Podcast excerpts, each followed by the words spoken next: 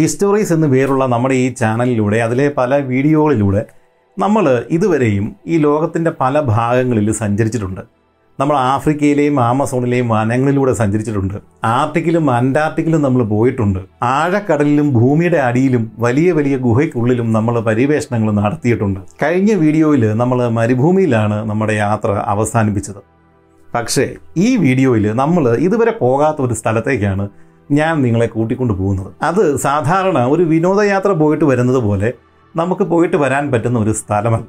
ഒരു അഗ്നിപർവതത്തിന്റെ ഉൾവശമാണ് ഈ സ്ഥലം. നമ്മുടെ ഭൂമിയുടെ സർഫസ് ആ ഉപരിതലത്തിൽ നിന്ന് ഏതാണ്ട് ഒരു അറുപത് കിലോമീറ്റർ അല്ലെങ്കിൽ ഒരു നൂറ്റി എൺപത് കിലോമീറ്റർ ഈ ഒരു ദൂരം അറുപത് തൊട്ട് നൂറ്റി എൺപത് കിലോമീറ്റർ ആഴത്തിൽ ആ ഭാഗത്ത് അവിടെയുള്ള പാറകൾ അതിന്റെ താഴെ നിന്നുള്ള ചൂടേറ്റിട്ട് ഉരുകിയ അവസ്ഥയിലാണ് ഉള്ളത്. ഇതിനെയാണ് നമ്മൾ മാഗ്മ എന്ന് വിളിക്കുന്നത്. ഈ പാറകൾ ഇങ്ങനെ കിടന്ന് ഉരുകുമ്പോൾ ഇതിനകത്തുനിന്ന് കുറച്ച് വാതകങ്ങളൊക്കെ പുറത്തേക്ക് ചാടി വരും. ഇങ്ങനെ വാതകങ്ങളും പാറകളും ഉള്ള ആ മാഗ്മ എന്ന് പറയുന്ന ആ പ്രത്യേക അവസ്ഥ അല്ലെങ്കിൽ ആ ഉരുകി ഒലിച്ച പാറകൾ ഇതിന്റെ ഭാരം അതിന് ചുറ്റുമുള്ള പാറകളെക്കാളും കുറവായിരിക്കും. അങ്ങനെ വരുമ്പോൾ ഇത് സാവധാനം നമ്മുടെ പാൽ തിളച്ച് മുകളിലേക്ക് വരുന്നത് പോലെ ഈ മാഗ്മ ഈ എൺപത് കിലോമീറ്റർ താഴ്ചയിൽ നിന്ന് സാവധാനം ഉയർന്നു ഉയർന്നു മുകളിലേക്ക് വരും. അങ്ങനെ ഭൂമിയുടെ സർഫസിൽ നിന്ന് ഏതാണ്ട് ഒരു മൂന്ന് കിലോമീറ്റർ താഴെ വരെ എത്തിക്കഴിയുമ്പോഴേക്കും ഈ തിളപ്പങ്ങ് നിൽക്കും. അവിടെ അവർ സ്വസ്ഥമായിട്ട് ഒരു വലിയൊരു കുഴിക്കകത്ത് വിശ്രമിക്കും. ഈ ഉരുകി ഒലിച്ച പാറകളും വാതകങ്ങളും. അതിനെയാണ് നമ്മൾ മാഗ്മ ചേംബർ എന്ന് വിളിക്കുന്നത്. അതായത് മാഗ്മ കെട്ടിക്കിടക്കുന്ന ഒരു തടാകം. ഈ മാഗ്മയ്ക്ക് ഇനിയും പുറത്തേക്ക് വരാൻ വേണ്ടിയിട്ട് രണ്ടോ മൂന്നോ കിലോമീറ്ററും കൂടെ സഞ്ചരിക്കണം. മുകളിലേക്ക് വരണം. ഇവരെന്ത് ചെയ്യും? തിളച്ചു മറിയുന്ന ഈ ഉരുകി ഒലിച്ച പാറ ഇതിന് ചുറ്റുവട്ടത്തുള്ള ഈ പാറകളെ വീണ്ടും ഉരുക്കുകയും എങ്ങനെയെങ്കിലും പുറത്ത് ചാടാനുള്ള ഒരു വഴി കണ്ടെത്തുകയും ചെയ്യും. അങ്ങനെ പുറത്തേക്ക് പൊട്ടി ഒലിക്കുന്ന ഈ മാഗ്മയാണ് നമ്മൾ പിന്നീട് ലാവ എന്ന് വിളിക്കുന്നത്. ഈ ലാവ അങ്ങനെ പൊട്ടി ഒലിച്ച് പുറത്തേക്ക് വന്നു കഴിഞ്ഞാൽ നമ്മൾ അതിനെ ഒരു അഗ്നിപർവതം എന്ന് വിളിക്കും. അതായത് ഒരു പർവതത്തിന്റെ മുകളിൽ നിന്ന് ലാവ ഒഴുകുകയല്ല ചെയ്യുക. ഇത് ആദ്യമായിട്ട് പൊട്ടിത്തെറിക്കുമ്പോഴാണ് ഈ പർവതത്തിന്റെ രൂപത്തിൽ ഇതിങ്ങനെ പൊങ്ങി വരുന്നത് തന്നെ. ആദ്യത്തെ പൊട്ടിത്തെറിക്ക് ശേഷമാണ് നമ്മളിപ്പോൾ കാണുന്ന രീതിയിലുള്ള അഗ്നിപർവതങ്ങൾ രൂപപ്പെടുന്നത്. അങ്ങനെ ഈ അകത്തുള്ള മാഗ്മ ചേംബറിൽ നിന്ന് ഈ ലാവ മുഴുവൻ പൊട്ടി വെളിയിലേക്ക് പോയി കഴിഞ്ഞാൽ ഈ ചേംബർ ഈ തടാകം കാലിയാകുമല്ലോ. സാധാരണ ഇങ്ങനെ കാലിയായി കിടക്കുന്ന ഈ സ്ഥലത്തേക്ക് ലാവ ട്യൂബുകൾ വഴി വീണ്ടും ഈ മാഗ്മ വന്ന് നിറയും. വീണ്ടും പ്രഷർ കൂടും ഇത് വീണ്ടും പൊട്ടിത്തെറിക്കും. അങ്ങനെയാണ് പല അഗ്നിപർവതങ്ങളും കുറച്ച് വർഷങ്ങൾക്ക് ശേഷം ഈ ചേംബർ ഫില്ലായി കഴിയുമ്പോൾ വീണ്ടും പൊട്ടിത്തെറിക്കുന്നത്. എന്നാൽ ചില അഗ്നിപർവതങ്ങൾ ഈ മാഗ്മ ചേംബർ കാലിയായ ശേഷം ഇതിലേക്ക് വീണ്ടും മാഗ്മ വന്ന് നിറയത്തില്ല അങ്ങനെ വന്നു കഴിയുമ്പോഴേക്കും ഈ തടാകം അകത്തെ മാഗ്മ ചേംബർ കാലിയായിട്ട് കിടക്കുമല്ലോ. ഇതിങ്ങനെ കുറേ നാൾ കാലിയായിട്ട് കിടക്കത്തില്ല. ഇതിന്റെ സൈഡിലെ ഭിത്തി അങ്ങ് ഇടിയും. അങ്ങനെ ഇടിഞ്ഞു കഴിയുമ്പോഴത്തേക്കും പിന്നീട് ഈ അഗ്നിപർവതം സാധാരണഗതിയിൽ പൊട്ടിത്തെറിക്കാറില്ല. കാരണം കൂടുതൽ മാഗ്മ അങ്ങോട്ട് വരാറില്ല. നമ്മൾ സജീവമല്ലാത്ത അഗ്നിപർവതങ്ങളുടെ ആകാശ ഫോട്ടോകളൊന്ന് നോക്കിക്കഴിഞ്ഞാൽ മനസ്സിലാകും. ഇങ്ങനെ മുകൾ ഇടിഞ്ഞു താന്ന അങ്ങനെ ഉണ്ടായ ഒരു വട്ടമാണ് നമ്മൾ സാധാരണ കാണുന്നത്. അതായത് മാഗ്മ ചേംബർ ഇടിഞ്ഞു താന്ന സ്ഥലമാണ് സജീവമല്ലാത്ത അഗ്നിപർവതങ്ങൾ. ഇനി ഇവിടെ ഒരു രസമുണ്ട്. ചില അഗ്നിപർവതങ്ങളുടെ ഈ മാഗ്മ ചേംബർ പൊട്ടിത്തെറിച്ച ശേഷം കാലിയാകും. ലാവ ട്യൂബ് വഴി പുതിയ മാഗ്മയൊന്നും വരത്തില്ല. പിന്നെയുമല്ല മുമ്പ് പറഞ്ഞതുപോലെ ഇതിന്റെ സൈഡിലത്തെ ഭിത്തികൾ ഇടിഞ്ഞു താഴുകയുമില്ല. അങ്ങനെ വന്നു കഴിഞ്ഞാൽ ശരിക്കുള്ളൊരു മാഗ്മ ചേംബർ അവിടെ കാലിയായിട്ട് കിടക്കും. കുറേ വർഷങ്ങൾ കഴിഞ്ഞാൽ നമുക്ക് വേണമെങ്കിൽ ഈ മാഗ്മ ചേംബറിനകത്തേക്ക് ഇറങ്ങി നോക്കിക്കൂടെ? കാരണം അവിടെ ലാവയൊന്നും ഇല്ലല്ലോ. അത് കാലിയായി പക്ഷേ ഇത് ഇടിഞ്ഞു പോയിട്ടുമില്ല. അങ്ങനെയുള്ള ചില സ്ഥലങ്ങൾ ഈ ലോകത്തുണ്ട്. ഐസ്ലാൻഡിലെ ത്രീ പീക്സ് ക്രേറ്റർ എന്ന് പറയുന്നത് ഇതുപോലെ കാലിയായ ഒരു മാഗ്മ ചേംബറാണ്. ഈ മാഗ്മ ചേമ്പറിനുള്ളിലേക്ക് ഒരു ലിഫ്റ്റ് വഴി നമുക്ക് ഇറങ്ങാം. ഇതിനകത്ത് കുറച്ച് സമയം ചെലവഴിക്കാം. അതായത് വലിയൊരു അഗ്നിപർവതത്തിന്റെ ഗർഭപാത്രത്തിൽ നമുക്ക് കുറച്ച് നേരം ചെലവഴിക്കാനുള്ള സൗകര്യം ഐസ്ലാൻഡിലെ ഈ ത്രീ പീക്സ് ക്രേറ്റർ എന്ന് പറയുന്ന സ്ഥലത്തുണ്ട്. ഒന്ന് ആലോചിച്ച് നോക്കി അതിനകത്ത് നിൽക്കുമ്പോൾ നമ്മുടെ അവസ്ഥ എന്താണ്? നമ്മൾ ശരിക്കും പറഞ്ഞാൽ ഒരു അഗ്നിപർവതത്തിന് ഉള്ളിലാണ് നിൽക്കുന്നത്. പക്ഷേ അത് കാലിയാണ്. നാം പറയാൻ പോകുന്ന കഥ അതല്ല. സജീവമായ ഒരു അഗ്നിപർവതത്തിന്റെ ഉള്ളിൽ നമ്മൾ പെട്ടുപോയാലോ? അങ്ങനെ കുറച്ച് സംഭവങ്ങൾ ഈ ഭൂമിയിൽ നടന്നിട്ടുണ്ട്. അതിൽ നല്ലൊരു കഥയാണ് നമ്മളിനി കാണാൻ പോകുന്നത്. വെൽക്കം ടു ഹിസ്റ്റോറീസ്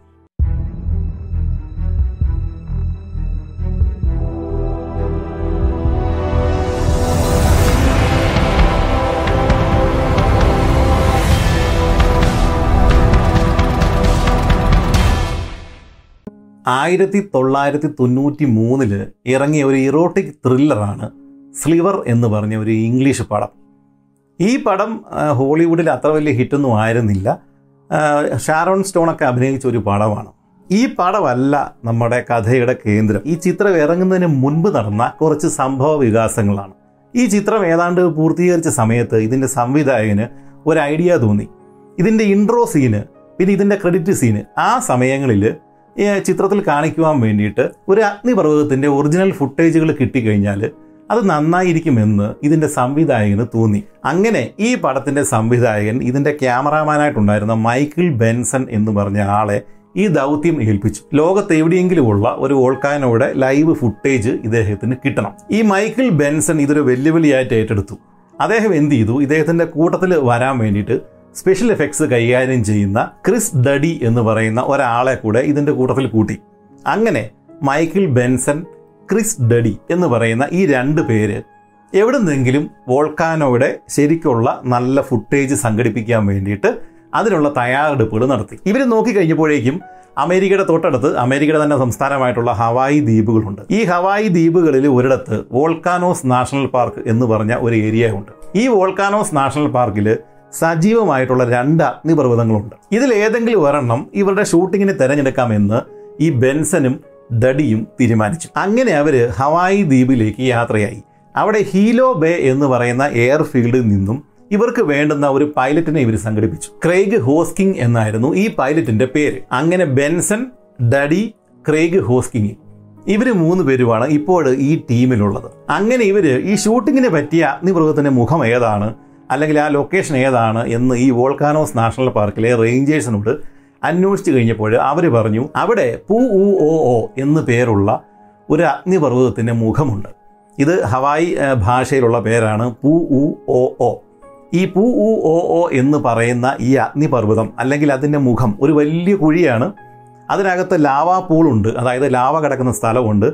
അവിടെ നിന്ന് ഈ നല്ല രീതിയിൽ പുക പുറത്തേക്ക് വമിക്കുന്നുണ്ട്. ഇപ്പം ഇവരുടെ ഷൂട്ടിങ്ങിന് പറ്റിയ ഒരു സ്ഥലമാണ്.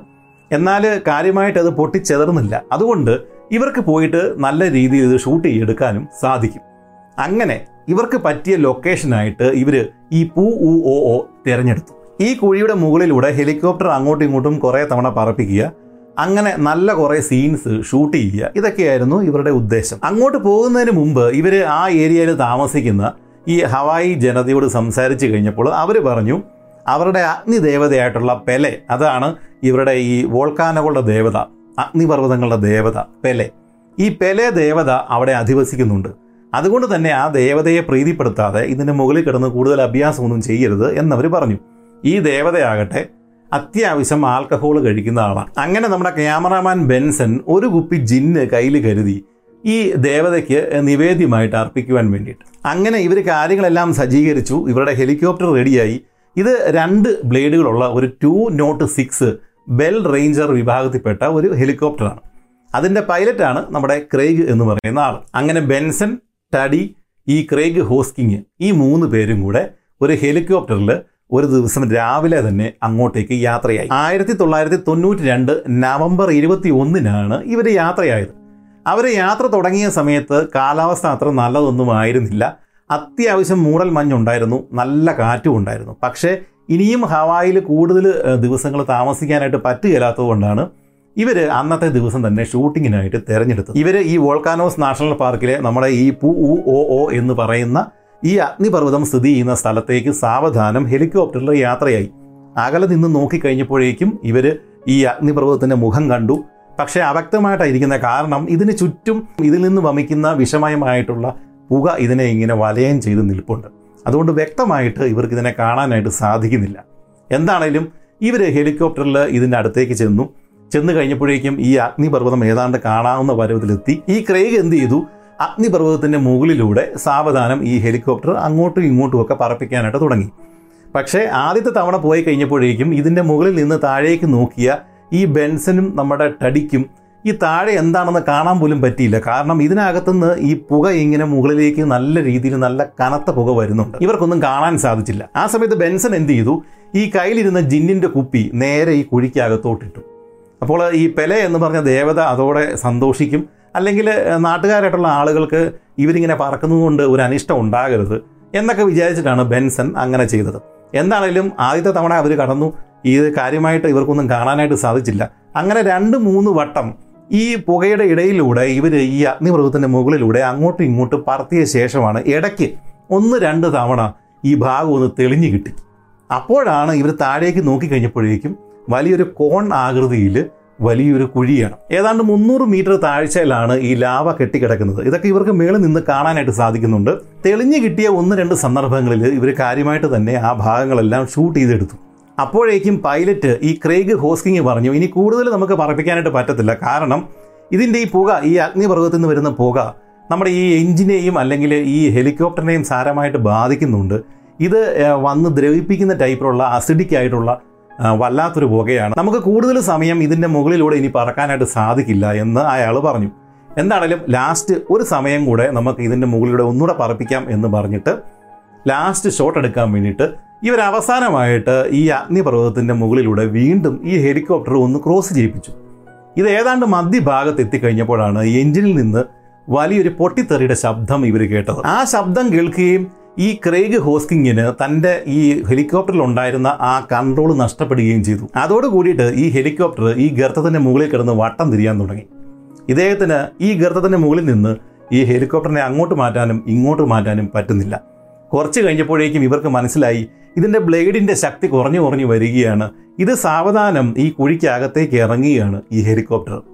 അത് മനസ്സിലായതോടെ ബെൻസനും ഈ ടഡിയും ഈ ക്രേഗ് ഹോസ്കിങ്ങിനെ നോക്കി എന്താണ് ഇനി സംഭവിക്കാൻ പോകുന്നത്? അപ്പോൾ ഹോസ്കിങ് പറഞ്ഞു എനിക്ക് ഇതിൽ നിന്നുള്ള കൺട്രോൾ വിട്ടുപോയി. ഈ അഗ്നിപർവതത്തിനുള്ളിലേക്ക് ഈ ഹെലികോപ്റ്റർ താഴുകയാണ്. എനിക്ക് ഇതിന്റെ കൺട്രോൾ ഇല്ല.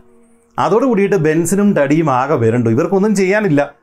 ഇവർ അങ്ങോട്ടും ഇങ്ങോട്ടും അള്ളി പിടിച്ചിരുന്നു ഇവർ ആ സീറ്റിൽ ബലം പിടിച്ചിരുന്നു. എന്താണ് സംഭവിക്കാൻ പോകുന്നത് എന്നിവർക്ക് അറിയില്ല താഴെ മുന്നൂറ് മീറ്റർ അടിയിൽ തിളച്ചു മറിയുന്ന ലാവാ പൂളാണ് ഉള്ളത്. ഇതേസമയം പൈലറ്റ് ഹോസ്കിങ് അദ്ദേഹത്തിന് ഈ ഹെലികോപ്റ്ററിനെ കൺട്രോൾ ചെയ്യാൻ പറ്റാതെ ഹെലികോപ്റ്റർ ഓരോ നിമിഷവും ഉയരം കുറഞ്ഞു കുറഞ്ഞു കുറഞ്ഞ് അവസാനം ഇവർ സാവധാനം ഈ ഹെലികോപ്റ്റർ ഈ കുഴിക്ക് ഉള്ളിലേക്ക് സാവധാനം ഇറങ്ങാൻ തുടങ്ങി. പക്ഷേ ഭാഗ്യത്തിന് ഈ പൈലറ്റിന് ഈ ഹെലികോപ്റ്ററിന് മേളിൽ ചെറിയ കൺട്രോൾ ഉണ്ടായിരുന്നു. അദ്ദേഹം എന്ത് ചെയ്തു? ഈ ഹെലികോപ്റ്റർ നേരെ ചെന്ന് താവോട്ട് ഇറങ്ങിയിട്ട് ഈ ലാവാ പൂളിൽ പോയി പതിക്കാതെ അദ്ദേഹം ഇത് സൈഡിലേക്ക് ഇതിനെ വെട്ടിച്ചു. അങ്ങനെ വെട്ടിച്ചു കഴിഞ്ഞപ്പോഴേക്കും ഈ ഹെലികോപ്റ്റർ ഈ ഗർത്തത്തിന്റെ ഒരു ഭിത്തിയുടെ സൈഡിൽ പോയി അങ്ങ് ഇടിച്ചു. ഇടിച്ചിട്ട് തകർന്നിട്ട് അത് അവിടെ തന്നെ അങ്ങ് വീണു. അപ്പോൾ നമ്മൾ ഓർക്കും ഇതുപോലെ ഈ കുഴിയുടെ സൈഡിൽ പോയി ഇടിച്ചു കഴിഞ്ഞാൽ ഇത് നേരെ താഴേക്ക് പോകില്ലേ എന്ന്. അങ്ങനെ പോയില്ല. കാരണം നമ്മുടെ കിണറിന്റെയൊക്കെ അരഞ്ഞാണം ആ റിങ്ങില്ലേ? അതുപോലെ റിങ്സ് ഇതുപോലുള്ള ഗർത്തങ്ങൾക്കുണ്ട്. അങ്ങനെ ഒരു റിങ്ങിന്റെ സൈഡിലാണ്. വലിയൊരു റിങ്ങാണ്. ഒരു ഹെലികോപ്റ്ററൊക്കെ ഇടിച്ചിറങ്ങാൻ പറ്റുന്ന രീതിയിലുള്ള വലിയ വലിപ്പമുള്ള ഒരു റിങ്ങാണ്. ആ സ്ഥലത്തുള്ള ഒരു പാറയുടെ മുകളിലേക്കാണ് ഈ ഹെലികോപ്റ്റർ പോയി ഇടിച്ചതും അത് തകർന്ന് അവിടെ വീണതും. ഈ ഇടിയുടെ ശക്തിയിൽ ഹെലികോപ്റ്റർ രണ്ടായിട്ട് പൊട്ടി തകർന്നു പോയി. പക്ഷെ ഭാഗ്യത്തിന് ഇവർക്ക് മൂന്ന് പേർക്കും കാര്യമായ പരുക്കൊന്നും പറ്റിയില്ല. ഇത് താഴെ വീണതോടെ ഒരു വിധത്തിൽ ഇവർ ഈ സീറ്റിൽ നിന്ന് സാവധാനം ഈ ഹെലികോപ്റ്ററിൽ നിന്ന് ഇവർ പുറത്തേക്ക് ഇറങ്ങി. ഒരുവിധം പുറത്തേക്ക് ഇറങ്ങി ചുറ്റും നോക്കി അവർ ശരിക്കും പറഞ്ഞാൽ ഞെട്ടിപ്പോയി. താഴെ ഒരു ഇരുന്നൂറ്റമ്പത് മീറ്റർ താഴ്ചയിൽ ലാവ പൂൾ അവിടെ ഇങ്ങനെ ലാവ ഇങ്ങനെ ചുമന്ന കളറിൽ തിളച്ച് കിടക്കുന്നത് ഇവർക്ക് കാണാം. അതിൽ നിന്ന് സൾഫൈഡ് കലർന്ന ഈ പുക വിഷമയമായ പുക ഇങ്ങനെ മുകളിലേക്ക് വരുന്നുണ്ട്. ഇതിനിടയ്ക്ക് താഴെ നിന്ന് ചില പൊട്ടിത്തെറികളുടെ ശബ്ദം. മുകളിലേക്ക് നോക്കിക്കഴിഞ്ഞപ്പോഴേക്കും മുഴുവൻ കനത്ത കട്ടിയുള്ള പുക ശരിക്കും നരകത്തിനുള്ളിലാണ് ഇവർ പെട്ടിരിക്കുന്നത്. അതായത് ലാവാ പൂളിൽ നിന്ന് ഏതാണ്ട് ഒരു ഇരുന്നൂറ്റമ്പത് മീറ്റർ ഉയരത്തിലുള്ള ഒരു റിമ്മിലാണ് ഇവർ വന്ന് നിൽക്കുന്ന ഇപ്പോൾ. ഇനി ഒരു അൻപത് മീറ്ററും കൂടെ മുകളിലേക്ക് പോയാൽ ഇവർക്ക് ഇതിന്റെ സർഫസിൽ എത്താനായിട്ട് പറ്റുകയുള്ളൂ. അതായത് മുകളിലേക്ക് ഇനി ഏതാണ്ട് ഒരു പതിനാല് നില കെട്ടിടത്തിന്റെ ഉയരം കൂടിയുണ്ട്. അതിന് ഇടയ്ക്കുള്ളൊരു സ്ഥലത്താണ് ഇപ്പോൾ ഇവർ പെട്ടിരിക്കുന്നത്. ഇവർ നിൽക്കുന്ന ആ സ്ഥലത്ത് ഈ തിളച്ചു മറയുന്ന ലാവയൊന്നും വന്ന് വീണിട്ടില്ല. പക്ഷേ നിലത്ത് പാറയിൽ നല്ല ചൂടുണ്ട്. ഇത് മാത്രവുമല്ല മുമ്പ് പറഞ്ഞ പോലെ വിഷമുള്ള പുകയാണ് വരുന്നത്. ഇവർ ഇവരുടെ ഷർട്ട് ഊരിയിട്ട് അത് മുഖത്തേക്ക് ഇങ്ങനെ കെട്ടിവെച്ചു. ഈ ഡയറക്റ്റ് ഈ പുക ശ്വസിക്കാതിരിക്കാൻ വേണ്ടിയിട്ട്. എന്നിട്ട് ഇവർ ആലോചിച്ചു ഇനി എന്താണ് ചെയ്യേണ്ടത്? താഴേക്ക് നോക്കാനേ വയ്യ. ഇനി മുമ്പ് പറഞ്ഞ പോലെ ഒരു പതിനാല് നില കെട്ടിടത്തിന്റെ ഉയരം മുകളിലേക്ക് അള്ളിപ്പിടിച്ച് കയറി കഴിഞ്ഞാൽ ഇവിടെ നിന്ന് രക്ഷപ്പെടാം. പക്ഷേ അതത്ര എളുപ്പമൊന്നുമല്ല. വളരെ സ്റ്റീപ്പായിട്ടുള്ള ചെരുവാണ് ഈ അഗ്നിപർവതത്തിന് ഉള്ളത് അവിടെ നിന്ന് വേണം ഇത് പിടിച്ച് എങ്ങനെയെങ്കിലും കയറാനായിട്ട്. ഇവരിവിടെ കിടന്ന് നിലവിളിച്ചിട്ട് ഒരു കാര്യവുമില്ല. കാരണം ഇവർ ഇനിയും രണ്ടും മൂന്ന് മണിക്കൂർ കഴിഞ്ഞിട്ടേ തിരിച്ച് ബേസ് സ്റ്റേഷനിൽ എത്തുകയുള്ളൂ. അതുകൊണ്ട് ആ സമയവും കഴിഞ്ഞിട്ടേ ഇവരെ അന്വേഷിച്ചിട്ട് ആരെങ്കിലും വരികയുള്ളൂ. വേറൊരു പ്രശ്നം എന്താണെന്ന് ചോദിച്ചു കഴിഞ്ഞാൽ ഈ തകർന്നു പോയ ഹെലികോപ്റ്ററിനുള്ളിൽ ഒരു റേഡിയോ ഇരിപ്പുണ്ട്. പക്ഷേ ഈ വീഴ്ചയുടെ ആഘാതത്തിൽ ഈ റേഡിയോയ്ക്ക് എന്തൊക്കെയോ പറ്റിയിട്ടുണ്ട്. അതുകൊണ്ട് റേഡിയോ വഴി ഒരു കമ്മ്യൂണിക്കേഷനും സാധ്യമല്ല. അതായത് തൽക്കാലം ആരും വരില്ല. ഇവർ തന്നെ ഇവിടുന്ന് രക്ഷപ്പെടണം. അങ്ങനെ ഇവർ മൂന്ന് പേരും കൂടെ ഒരു തീരുമാനമെടുത്തു. മുകളിലേക്ക് അള്ളി പിടിച്ച് കയറുക വേറെ മാർഗമില്ലല്ലോ അങ്ങനെ ഇവർ സാവധാനം ഈ അഗ്നിപർവതത്തിന്റെ ഈ ഭിത്തി വഴി ഇവർ സാവധാനം മുകളിലേക്ക് കയറാൻ തുടങ്ങി. കുറച്ച് മണിക്കൂറുകൾക്കകത്ത് ഇവർ ഏതാണ്ട് ഒരു ഇരുപത്തഞ്ച് മീറ്റർ വരെയും മുകളിലേക്ക് കയറി അവിടെയും ചെറിയൊരു നിൽക്കാനായിട്ടുള്ള സ്ഥലമുണ്ട്. ഒരു റിമ്മാണ്. അവിടെ അവർ നിന്നു.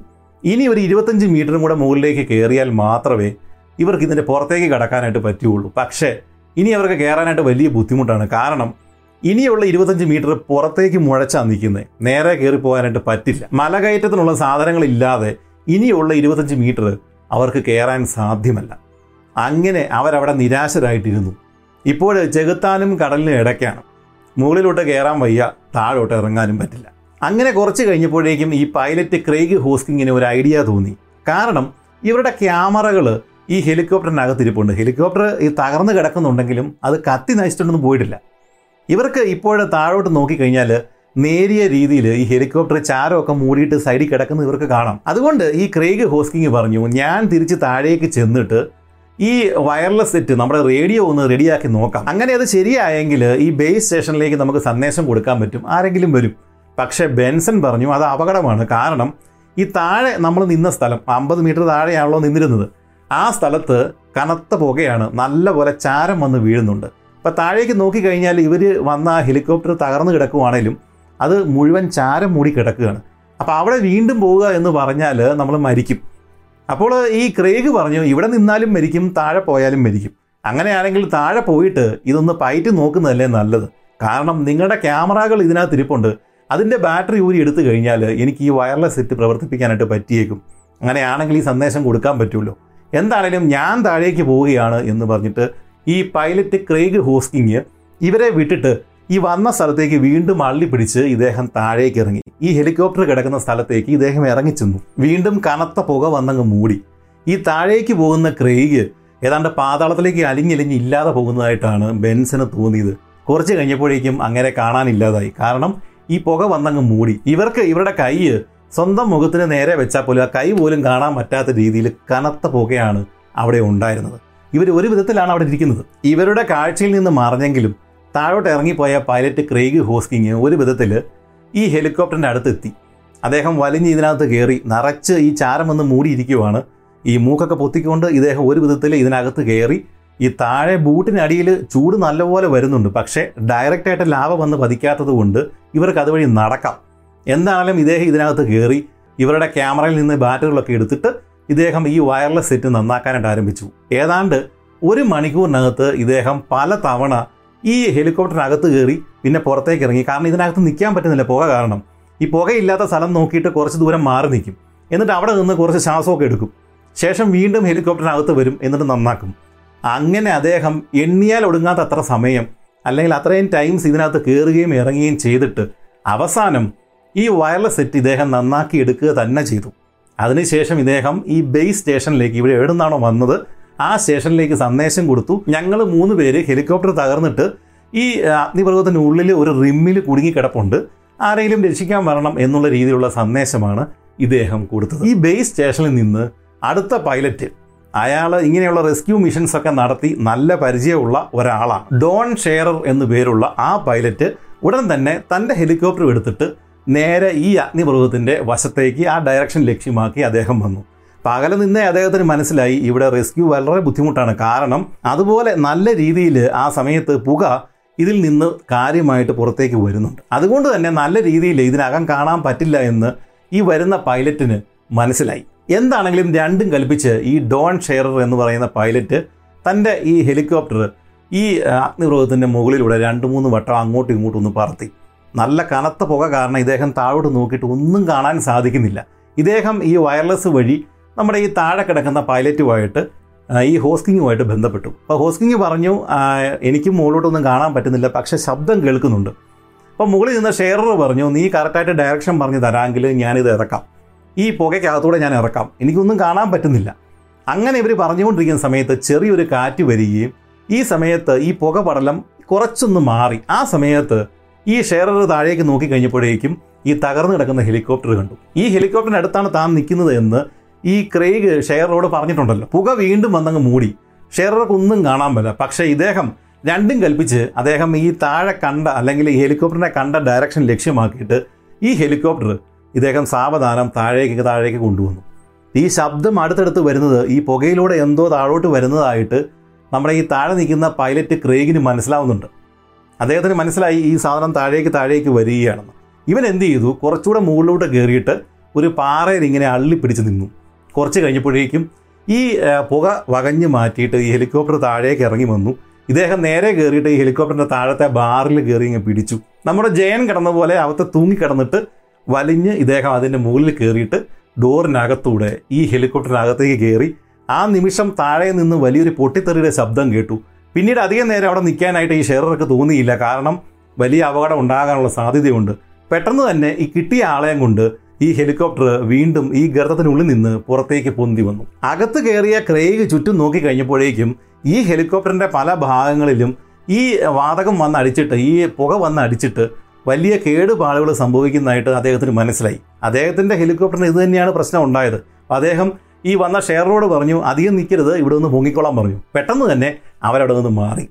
ഇങ്ങനെ ഈ കനത്ത പുകയ്ക്കകത്തൂടെ എന്തൊക്കെയോ ശബ്ദം താഴേക്ക് വരുന്നതും ഹെലികോപ്റ്ററിന്റെ ശബ്ദവും ഒക്കെ കുറേ മാറിയിട്ട് മറ്റൊരു സ്ഥലത്ത് നിന്നിരുന്ന ഒരു ഇരുപത്തഞ്ച് മീറ്റർ മാറി ഉയരത്തിൽ മറ്റൊരു സ്ഥലത്ത് നിന്നിരുന്ന നമ്മുടെ ഈ ക്യാമറാമാൻ ബെൻസനും ഈ ടടിയും ഇത് കേൾക്കുന്നുണ്ട്. അവർക്ക് രണ്ടുപേർക്കും ഒരു കാര്യം മനസ്സിലായി. താഴെ ഉണ്ടായിരുന്ന പൈലറ്റിന് സക്സസ് ആയിട്ട് ബേസ് സ്റ്റേഷനിലേക്ക് കമ്മ്യൂണിക്കേറ്റ് ചെയ്യാൻ പറ്റിയിട്ടുണ്ട്. അതിൽ പ്രകാരം ഒരു ഹെലികോപ്റ്റർ ഇതിനകത്തേക്ക് വന്ന് ഇറങ്ങിയിട്ടുണ്ട്. അത് ഒരു പക്ഷേ ഈ പൈലറ്റിനെ കൊണ്ട് പോയിട്ടുണ്ടാവാം. എന്താണെങ്കിലും അവർക്ക് ആശ്വാസമായി? ഒരാളെങ്കിലും രക്ഷപ്പെട്ടല്ലോ. പിന്നെയുമല്ല കമ്മ്യൂണിക്കേഷൻ കറക്റ്റായിട്ട് നടന്നിട്ടുണ്ട്. ഞങ്ങൾ രണ്ടുപേരും ഇതിനകത്തുള്ള വിവരം ആളുകൾക്ക് മനസ്സിലായിട്ടുണ്ട്. അപ്പോൾ എന്തെങ്കിലും ഒരു റെസ്ക്യൂ മിഷൻ ഉണ്ടാവും എന്നുള്ള പ്രതീക്ഷയും ഇവർക്കുണ്ടായി. ഇതിനിടയ്ക്ക് മറ്റൊരു അത്ഭുതം നടന്നു. ഈ താഴെ ഉണ്ടായിരുന്ന സമയത്ത് പൈലറ്റ് ക്രെയ്ഗ് ഈ ബേസ് സ്റ്റേഷന്റെ ഫ്രീക്വൻസിയിൽ റേഡിയോയിലൂടെ സഹായം അഭ്യർത്ഥിച്ചത് ഈ ബേസ് സ്റ്റേഷനിലെ ആളുകൾ മാത്രമല്ല കേട്ടത്. മറ്റ് രണ്ട് പേരും കൂടെ ഈ സഹായ അഭ്യർത്ഥന കേട്ടു. അത് മറ്റാരും ആയിരുന്നില്ല. ഈ വോൾക്കാനോസ് നാഷണൽ പാർക്കിലെ ലോക്കൽ പാർക്ക് റേഞ്ചർമാരായിരുന്നു. അവർ ഈ വോൾക്കാനോടെ ചുറ്റുവട്ടത്തുള്ള സ്ഥലങ്ങളിൽ അവരുടെ ഡെയിലി ഡ്യൂട്ടിയുടെ ഭാഗമായിട്ട് ഇങ്ങനെ കറങ്ങി തിരിഞ്ഞ് നടക്കുന്ന സമയമാണ്. ആ സമയത്താണ് അവരുടെ വയർലെസ് സെറ്റിലും ഇങ്ങനെ ഈ ക്രെയ്ഗ് സഹായം ചോദിച്ചുകൊണ്ടുള്ള ഈ കമ്മ്യൂണിക്കേഷൻ കിട്ടുന്നത്. അപ്പോൾ അവർക്ക് മനസ്സിലായി ഈ വോൾക്കാനയ്ക്കകത്ത് രണ്ട് മൂന്ന് പേര് കുടുങ്ങി കിടപ്പുണ്ട് എന്ന്. അങ്ങനെ അവരെന്ത് ചെയ്തു? അവർ രണ്ട് പേരായിരുന്നു അവർ അവരുടെ കയ്യിൽ കുറച്ച് വടവും കാര്യങ്ങളൊക്കെ ഉണ്ടായിരുന്നു. അത് വെച്ചിട്ട് അവർ വളരെ ബുദ്ധിമുട്ടിയിട്ട് മാസ്ക് ഒക്കെ വെച്ചിട്ടാണ് അവർ വരുന്നത്. കാരണം ഈ അകത്തുള്ളതിനേക്കാൾ പുക പുറത്തുണ്ട്. അപ്പോൾ ഇവർക്ക് ഇതിനേക്ക് അടുക്കാനായിട്ട് വലിയ ബുദ്ധിമുട്ടാണ്. എന്താണെങ്കിലും പക്ഷേ ഇവർ ഈ വടവൊക്കെ വെച്ചിട്ട് മാസ്ക് ധരിച്ച് ഇവർ ഒരു വിധത്തിൽ ഈ വോൾക്കാനോയുടെ മുകളിലത്തെ ഭാഗത്ത് അവർ എത്തിച്ചേർന്നു എന്നിട്ട് ഇവർ ഇതിന് ചുറ്റും നടന്നിട്ട് തങ്ങളെ കൊണ്ട് പറ്റുന്ന രീതിയിൽ വലിയ ഒച്ച വെച്ചു. അതായത് മേളിൽ ആളുണ്ട് താഴെയുള്ളവർക്ക് ഒരു ആശ്വാസം പകരാൻ വേണ്ടിയിട്ട്. പക്ഷേ താഴെ വലിയ പൊട്ടിത്തെറികളാണ് ഇതിനിടയ്ക്ക് ഈ കനത്ത ഈ മൂടൽമഞ്ഞ് പോലെ പുകയുണ്ട്. ആകെ മുഴുവൻ ബഹളമാണ്.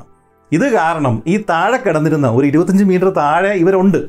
ഈ ബെൻസനും ഉണ്ട് ഈ ഡഡിയും ഉണ്ട്. ഈ രണ്ടു പേർക്കും ഇവരുടെ ഒച്ച അങ്ങ് നേരത്തെ എവിടെയോ ആരൊക്കെ അലറുന്ന പോലെയൊക്കെ തോന്നി. പക്ഷേ അത് ആളുകളാണ് എന്ന് തിരിച്ചറിയാനായിട്ട് അവർക്ക് സാധിച്ചില്ല. കുറച്ച് കഴിഞ്ഞപ്പോഴേക്കും ഈ റേഞ്ചേഴ്സിന് വേറൊരു ബുദ്ധി തോന്നി. ഇവരെന്ത് ചെയ്തു? ഇവരിങ്ങോട്ട് കയറി വന്ന വടം ഉണ്ടല്ലോ. ആ വടം ഇതിനകത്തേക്ക് പല സ്ഥലങ്ങളിലായിട്ട് ഇട്ട് കൊടുത്തു. അതായത് മേളിൽ ആളുണ്ട് എന്ന് കാണിക്കാൻ വേണ്ടിയിട്ട്.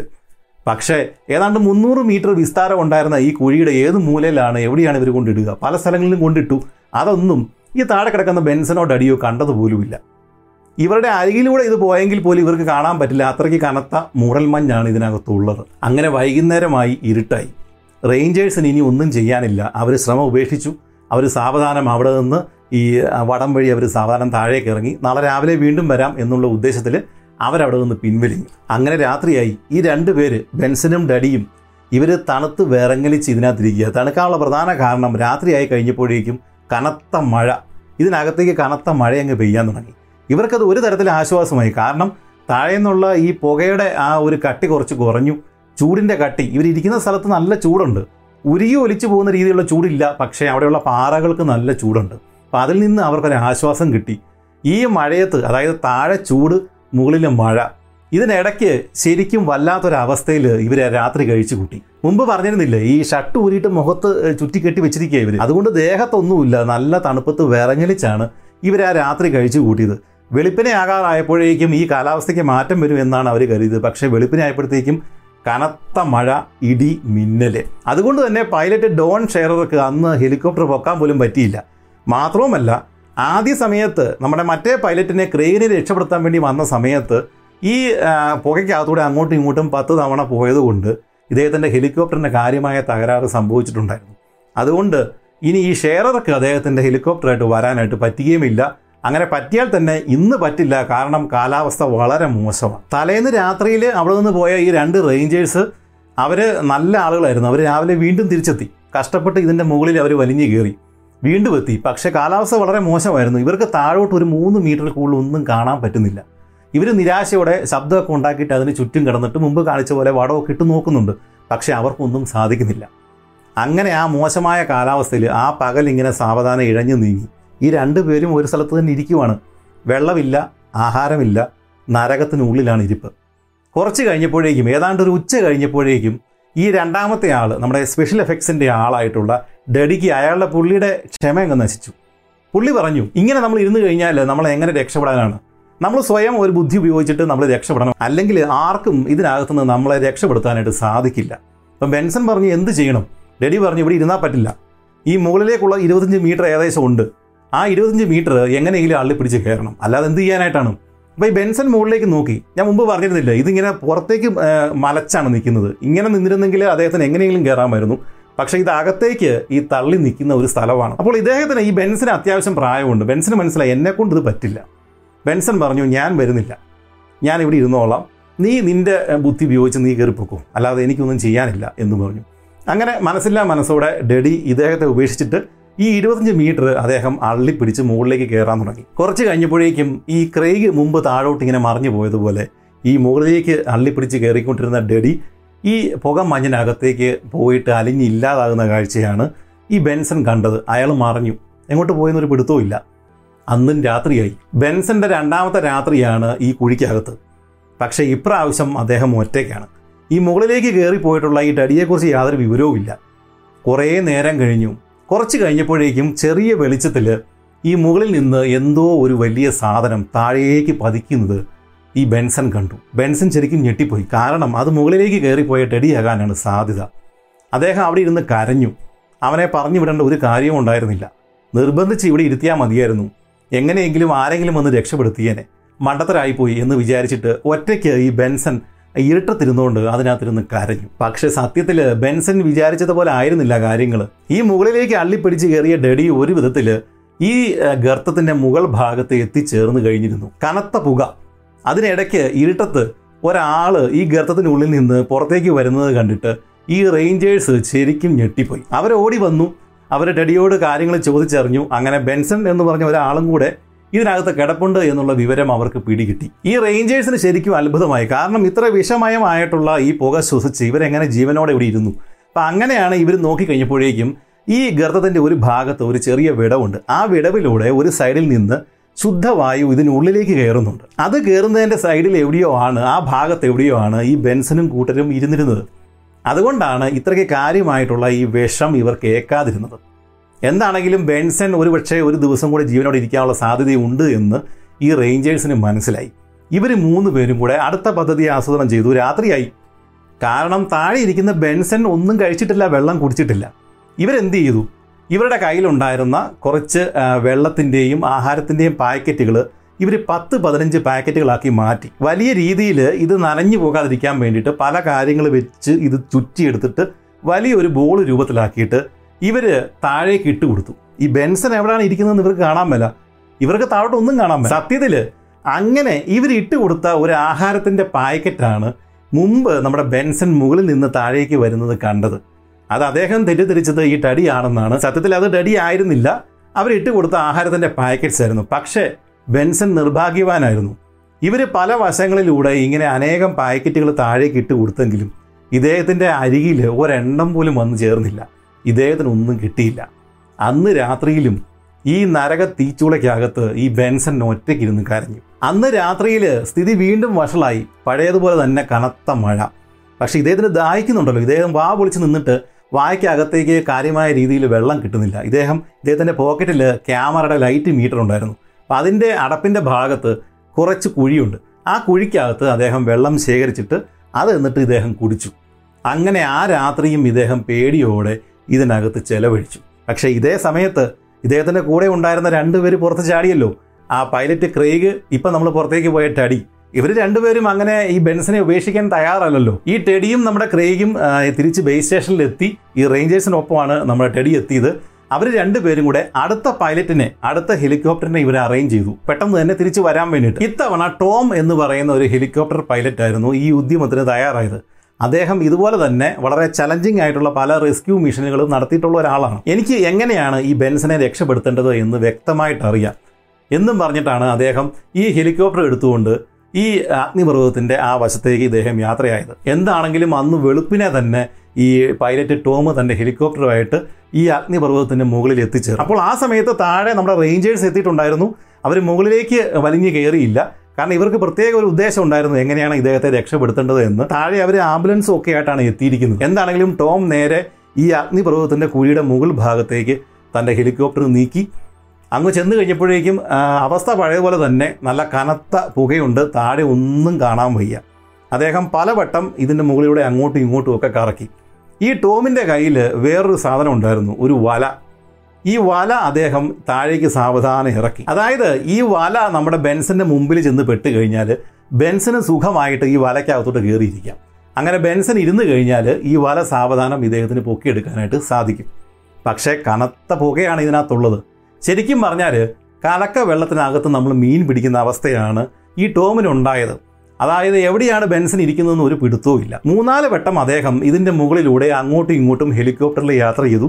ആ സമയത്തെല്ലാം ഇദ്ദേഹം പലതവണ ഈ നെറ്റ് വല ഇതിനകത്തോട്ട് ഇട്ട് കൊടുത്തു നോക്കി. പക്ഷെ ഇതൊന്നും ബെൻസന്റെ കണ്ണിന് മുമ്പിൽ പെട്ടില്ല. അവസാനം ഒരൊറ്റ നിമിഷം ചെറിയ രീതിയിൽ ഈ പുകയൊന്ന് മാറിയ സമയത്ത് ഈ ടോം നോക്കിക്കഴിഞ്ഞപ്പോഴേക്കും താഴെ വിറങ്ങലിച്ച് ഈ ബെൻസൺ ഇരിക്കുന്നത് അദ്ദേഹം കണ്ടു.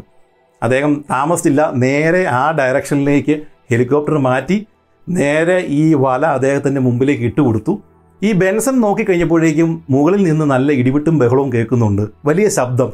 ഈ പുകയ്ക്കിടയിലൂടെ ഒരു നെറ്റ് താഴേക്ക് ഇറങ്ങി വരുന്ന ഭാഗമാണ് ഈ ബെൻസൺ കാണുന്നത്. അദ്ദേഹത്തിന്റെ കറക്റ്റ് ഫ്രണ്ടിൽ തന്നെ ഈ നെറ്റ് വന്ന് നിന്നു. ഒട്ടും താമസിയാതെ തന്നെ ഇദ്ദേഹം ഈ നെറ്റിനകത്തേക്ക് വലിഞ്ഞു കയറി അതിനകത്തിരുന്നു.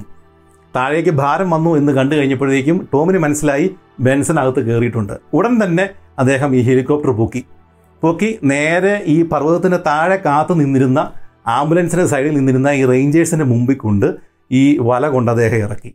റേഞ്ചേഴ്സ് ഓടിച്ചെന്ന് ഈ ബെൻസനെ അതിനകത്തുനിന്ന് സുരക്ഷിതമായിട്ട് എടുത്തിട്ട് ആംബുലൻസിലേക്ക് മാറ്റിയിട്ട് തൊട്ടടുത്തുള്ള ആശുപത്രിയിലേക്ക് അവർ കുറച്ച് ദൂരം ഉണ്ടായിരുന്നു.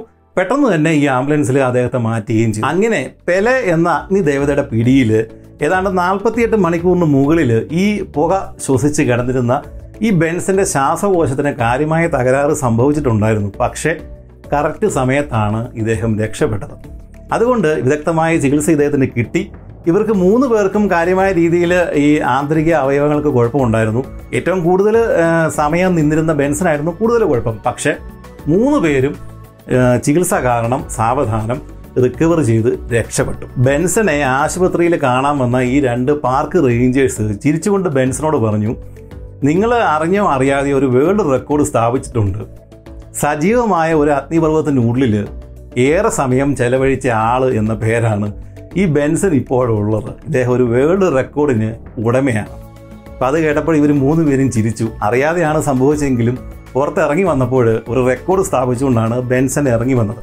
എന്താണേലും ആയിരത്തി തൊള്ളായിരത്തി തൊണ്ണൂറ്റി മൂന്നിൽ ഈ സ്ലിവർ എന്ന് പറഞ്ഞ ഫിലിം ഇറങ്ങി. ആ ഫിലിമിൽ ഇവർ പിടിച്ച ഒരു ഭാഗവുമില്ല കാരണം ഇവർ പിടിച്ച ക്യാമറയെല്ലാം നഷ്ടപ്പെട്ടു പോയായിരുന്നല്ലോ. പക്ഷേ ആ ഫിലിമിന്റെ ക്രെഡിറ്റ്സിന്റെ ഭാഗത്ത് ഏറ്റവും അവസാന ഭാഗത്ത് ഒരു നാല് പേർക്ക് പ്രത്യേകം നന്ദി പ്രകാശിപ്പിച്ചിട്ടുണ്ട്.